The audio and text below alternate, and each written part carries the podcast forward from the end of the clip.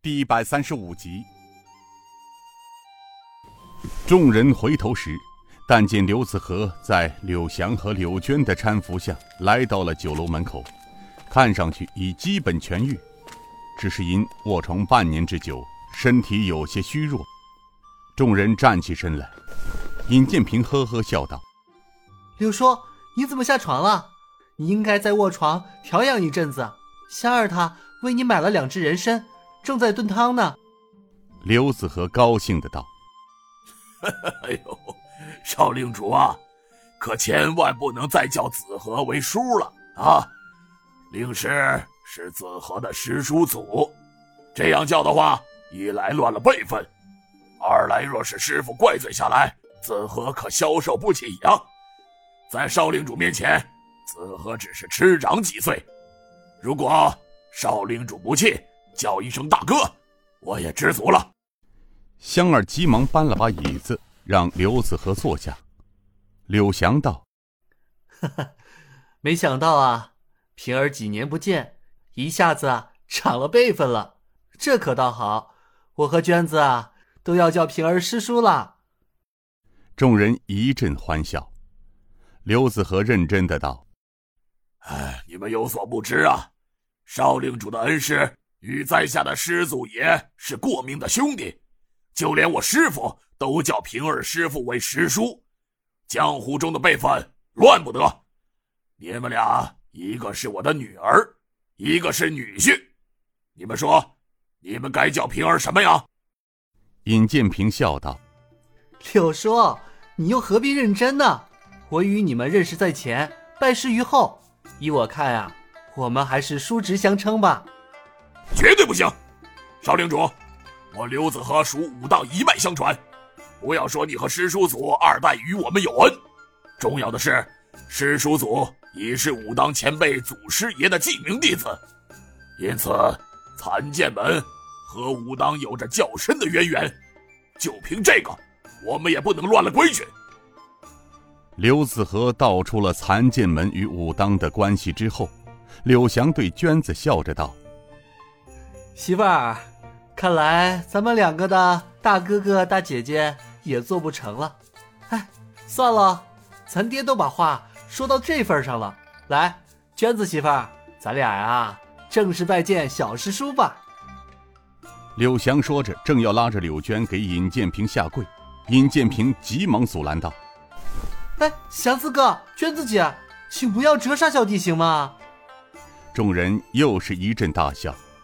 雅叔东国雄道：“平儿啊，子和说的是真的啊，残剑门与武当确实是有着极深的渊源。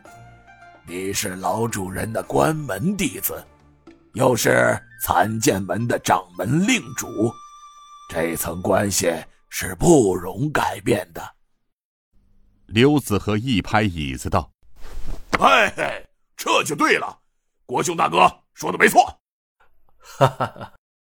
毒蝎子正午笑道：“如果这样说，连我正午都要叫少令主为师叔呢。”香儿捂嘴笑道：“那这么说来，我香儿也成你们长辈了，好玩。”雅叔笑道：“看看啊，看看呐，我们这位小姑奶奶可真会顺杆爬呀，连你爷爷刘老爷子都叫平儿小兄弟，就你会道高一尺。”众人又发出一阵爽朗的笑声。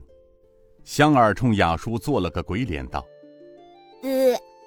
不跟你们玩了，走，娟子姐姐，平儿哥哥拿了几百两银子给我，让你们先把酒楼开起来，我们去置办用具吧。”说完拉着娟子和柳祥走了。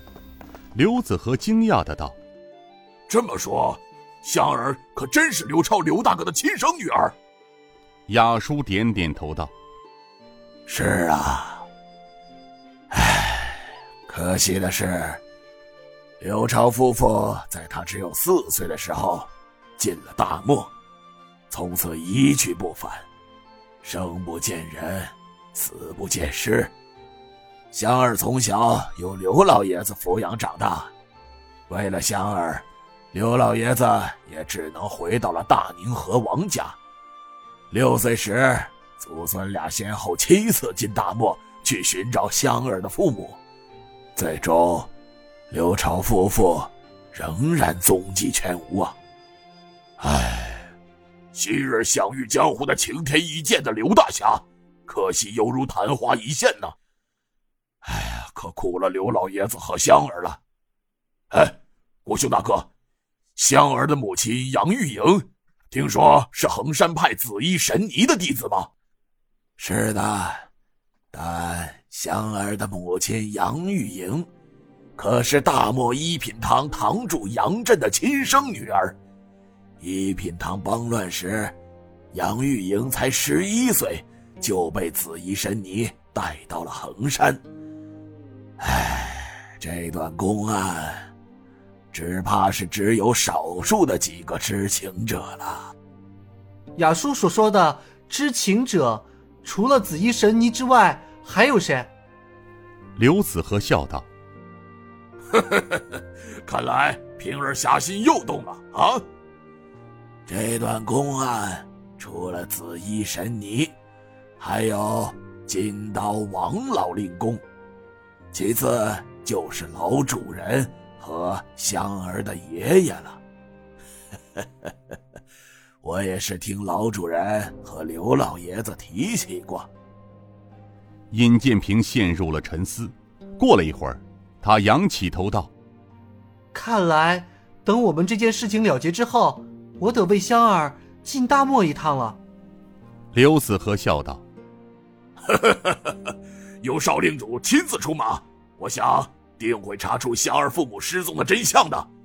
不过如果少令主要做，首先要去找金刀王老令公了解，之后就是紫衣神尼了，还有师叔祖大概也会知道一些情况的。唉，平儿啊，有件事情我一直未想明白。师叔祖他除了一身出神入化的功夫外，对医道奇皇之术，东国雄笑道：“